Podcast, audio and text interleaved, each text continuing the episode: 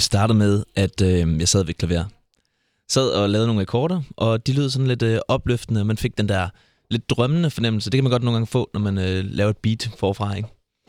Og øh, så kom jeg til at tænke på Stine, og vi prøvede at... Jeg kendte ikke dig på det tidspunkt. Nej. Men øh, prøvede at sende den afsted sådan, hey, kunne det være noget for dig? Og prøve at lave noget med mig. Mm. Og jeg blev ret forelsket i sangen med det samme. Den, øh, det er en virkelig, virkelig fin sang, og, øh, og det er ligesom det vigtigste for mig. Lige meget, hvad man så ender med, og hvordan man ender med at producere den, så er det vigtigst for mig, at den sådan helt øh, i sin kerne er en god og smuk sang.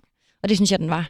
Og den inspirerede mig til at, til at skrive nogle, nogle ord, som øh, faktisk er ret personlige og en ret fin historie for mig at få fortalt også.